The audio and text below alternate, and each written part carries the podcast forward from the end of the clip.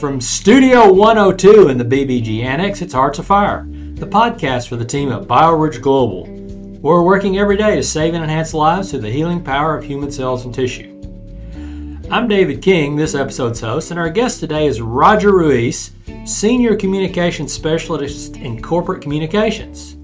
Welcome to the new studio, Roger. Thanks for having me, David. I'm in this studio. It looks like a inter a room where you're gonna ask questions where I don't know the answers to. Seems like an inter where you go to the SAPD and they're asking you these questions. Where were you on this day? But I love this room. Good job, David. We will neither we will neither fire questions at you like a cop nor nor like members of the unwashed media, Roger. But we'll we'll try we'll try to have a little fun here. All right. So so we always start these with a really easy question to make people a little more comfortable. But it's not like you're uncomfortable answering questions anyway. So I've, I've been around the block once or twice. So so the easy question is where are you from? Uh, born and raised here, the south side of San Antonio. Um, grew up there until the age of maybe 20, 21, and then I ventured off in college and went around and lived in Boston for a little bit, but roots are, are deeply rooted in the south side, deep south side of, of San Antonio. Born in 78, I'm aging myself. Yeah, I know. Um, but yeah, rooted here in, in San Antonio. Um, lived a few places, like like I said, Boston. Um, um, but San Antonio's been home forever, uh, and I, I plan to retire here one day.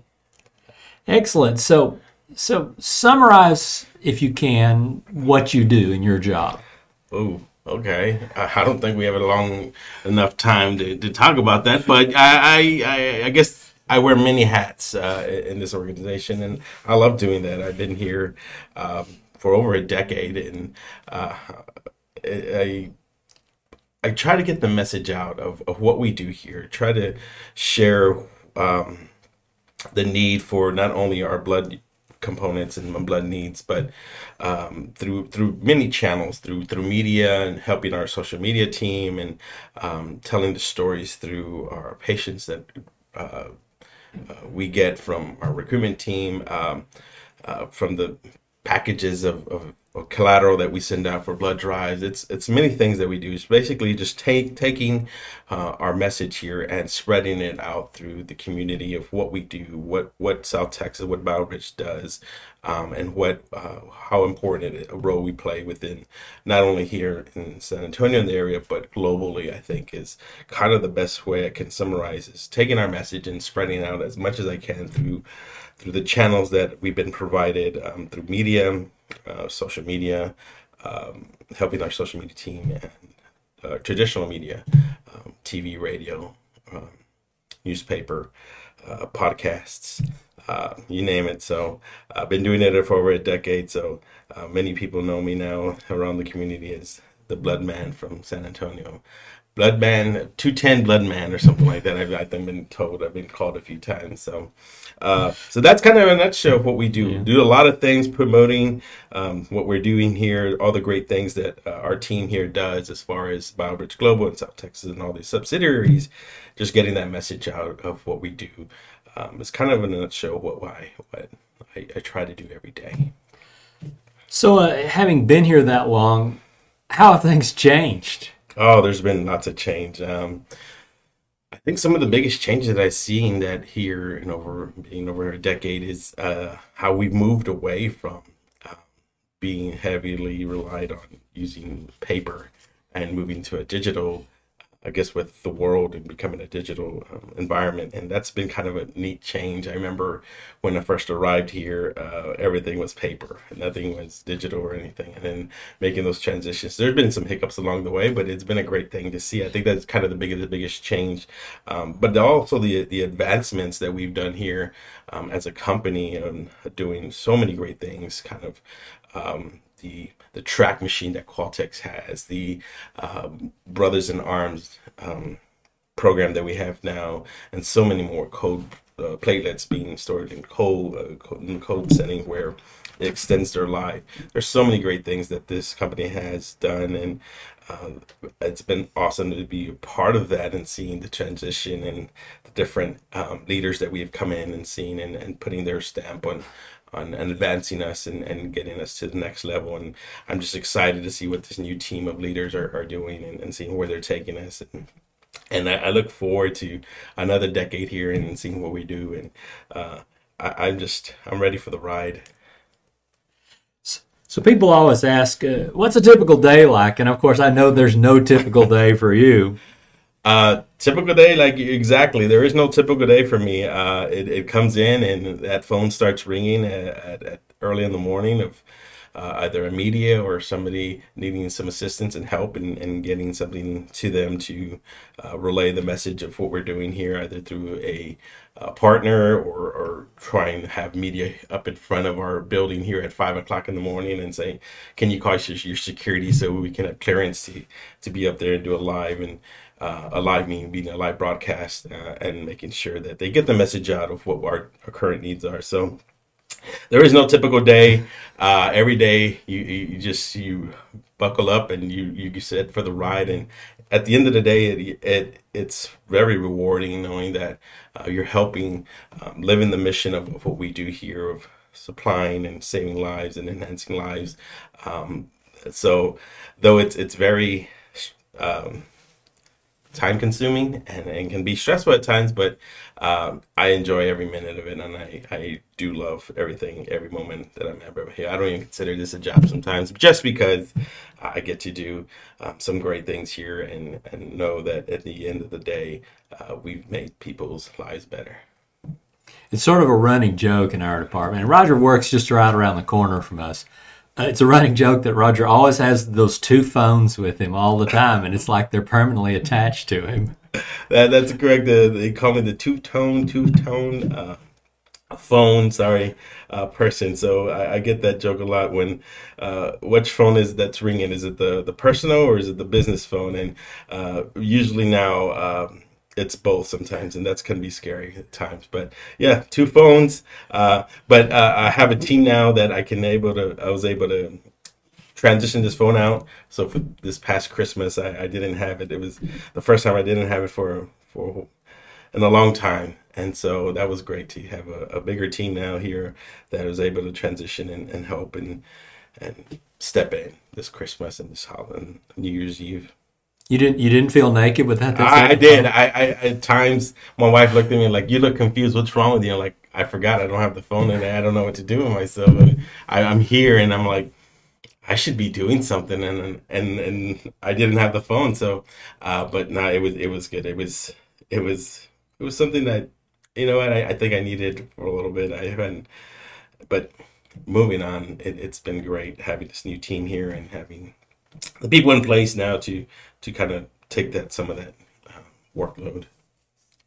So you, you talk about having been here a long time, and you know five o'clock calls to get the to get a live remote. What's what do you think is the oddest media request you've ever gotten? Ooh, uh, the oddest media request. Uh, maybe it wasn't media, but we get the call a few times. Uh, we haven't gotten it recently, but people wanted to come film here a horror movie. They want to come here and film horror out of our donor rooms. They, I guess they've been turned down by the hospitals and clinics, and they're like, "Oh, the blood bank." They think us. They think hospital. They think room, and uh, I think those were some of the weirdest requests that we got. We want to film this um, zombie uh, picture there in, in your donor room, and bring in all these cameras and, and, lights and have zombies and blood. That was some of the, the weirdest requests we've gotten. It's been a few years, but uh, I've also done some interviews that are kind of uh, kind of sketchy. We um, I remember being live and a dog jumping on me and wanting to just play the entire time and doing a live interview, um, but having to hold the dog down while I'm talking to the reporter. That's been interesting as well. That's happened more than once actually, uh, in a studio, at a radio station, and then live on TV as well. So uh, I, have had some weird requests, but you just roll with it and, and it's all fun and it makes TV and radio a lot funner and people tuning in. Yeah, one of the other things that you do is is you you deal with our our patients, and we profile our patients on a regular basis. And people say, you know, Roger's really good with those people. Why, why do you think that is? Why do you think you've developed that rapport with people? I, I think, thanks for asking it. I, I, think that that's one of the, the passions I have with um, telling those stories. Um, and I'm going to get a little personal here. I I think um, they they give us that option. They give us that um, opportunity. They trust us to take that story um, and go out and tell the community why it's so important to be a blood donor or to donate blood or to become a tissue donor. Um, I think I, I, build that rapport because I I see this more as not just a job, but be able to um, have that trust from that family and build that rapport with them. Um, and and I've told some of my my coworkers is I, I've unfortunately I've been attended more funerals than I have graduations just because um, you become so part of this and intertwined with these families and you are able to um, tell their story and they're at the time of, of many of these families they feel like they feel so hopeless and want to give back and they're seeing for the first time what's happening in these hospitals and they feel that sense that they want to help because they're seeing what's happening around them not only for for their child or for their loved one um, but they're seeing what's happening in those hospitals and they want to give back some way. So um, through the our recruitment team or they're reaching out to us some way some some form um, we are able then to work with them and it, it, becomes more than just hey telling their story and, and getting a, a, blood drive for them. You you you build that trust with them and they trust you with taking their story and, and, and spreading it out to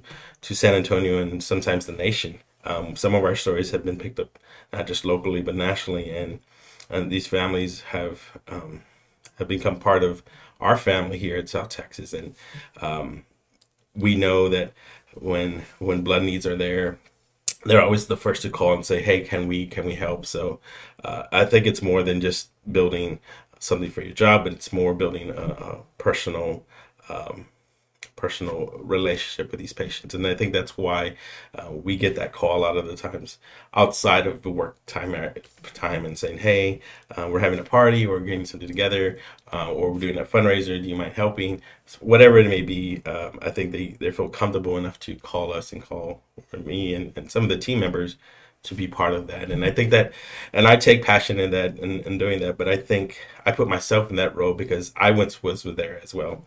Um, growing up, I remember uh, as a kid, my mom being diagnosed with cancer. It was, it was my high, late in my high school years, and didn't know that uh, what she was receiving. They would just said blood, and I would look at the bags, and they were. Uh, later, I later found out once working here, it was platelets that she was receiving, and and I, I take that personal because, um, just like these families, I was in that position, and uh, I take this mission, what we do here, seriously, really seriously, because um, what they were able to do, what those donors were do, were able to buy me time with my with my mom uh, and my sister um, to do that, and that's why I, I, put myself in that role every day. And think, what is this family going through?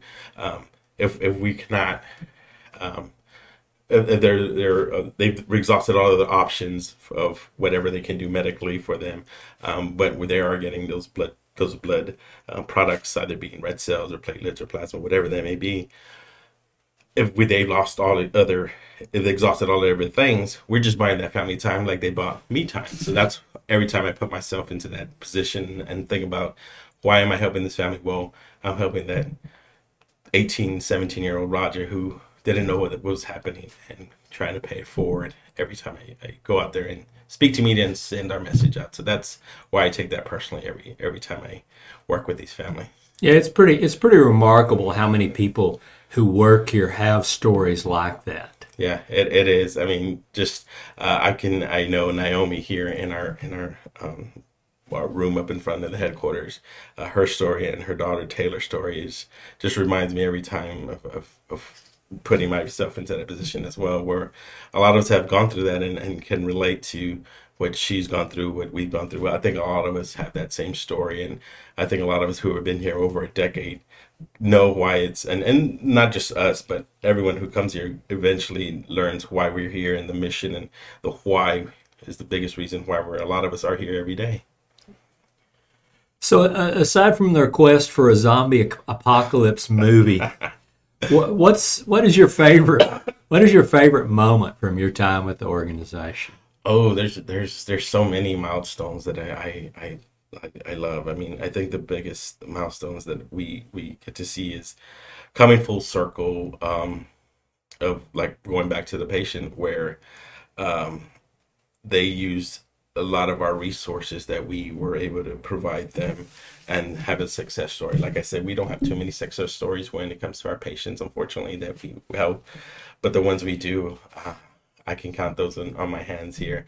And one of those was maybe like John Ugarte, one of our life links, our patients that we saw here, did not only need blood, but also needed a cord blood transplant, was also looking for a, a marrow transplant at the time. And so he used a lot of our resources here. And to come full circle now, when he's 11 and 12, and now seeing him over 20, it being his 23rd birthday. And that's another reason where um, I get called like, "Hey, John's having another birthday. Do you mind coming out and hanging out with him?" And doing, and those are just great stories. And I think those patient stories are some of the greatest reasons and the greatest things I've seen here.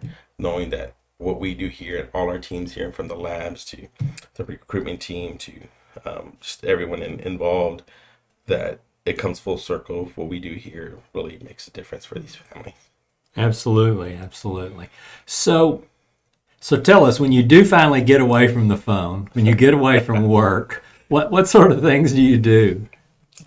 Unfortunately, uh, the people I hang around with say I, I'm never I'm off the clock because everything always comes back to talking about well, are you a blood donor or have you signed up to be a tissue donor or have you thought about joining the All of Us program? And so I always have that in the back of my head. And unfortunately, it's just nice nature to second nature to, for it to come out. And so I try not to, but uh, unfortunately, it's always there. But when I'm not here, uh, love tending UTSA football games. My wife just bought me some season tickets to the new XFL team that's coming here. I'm a big sports person. Uh, anything baseball, Red Sox. I have two favorite teams in baseball: the Red Sox and whoever's playing the Yankees at that time. Um, so we try to travel. We like to travel. Um, but red, big sports fans, uh, NFL and NBL, MLB, NBA, not so much. But uh, but yeah, uh, spend time with family, friends, travel, uh, and just having a good time. Try to relax sometimes. All right. Well, thank you very much for coming by and breaking in the new studio here. I don't think we've broken anything yet. I, I like it, and I hope these cameras work for you. I, I, you did tell me I was the first to be the first one on your cameras here. Hopefully, they're working. Uh, good luck to you. Uh, we might have broken that one over there that's pointed at me. Uh, oh well. Thanks a lot. Thank you for having me. Executive producers of Hearts of Fire are Adrian Mendoza and Jay Pajinski. The producer is Heather Hughes, and our director is Angelica Sandoval. As always, thanks to Matt Flores for his technical assistance. Hearts of Fire logo was designed by Roberto Esquivel.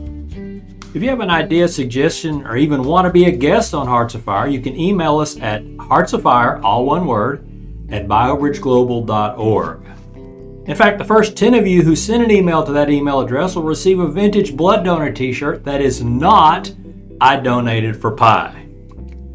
Thanks for listening. We'll be back in two weeks with another episode of Hearts of Fire.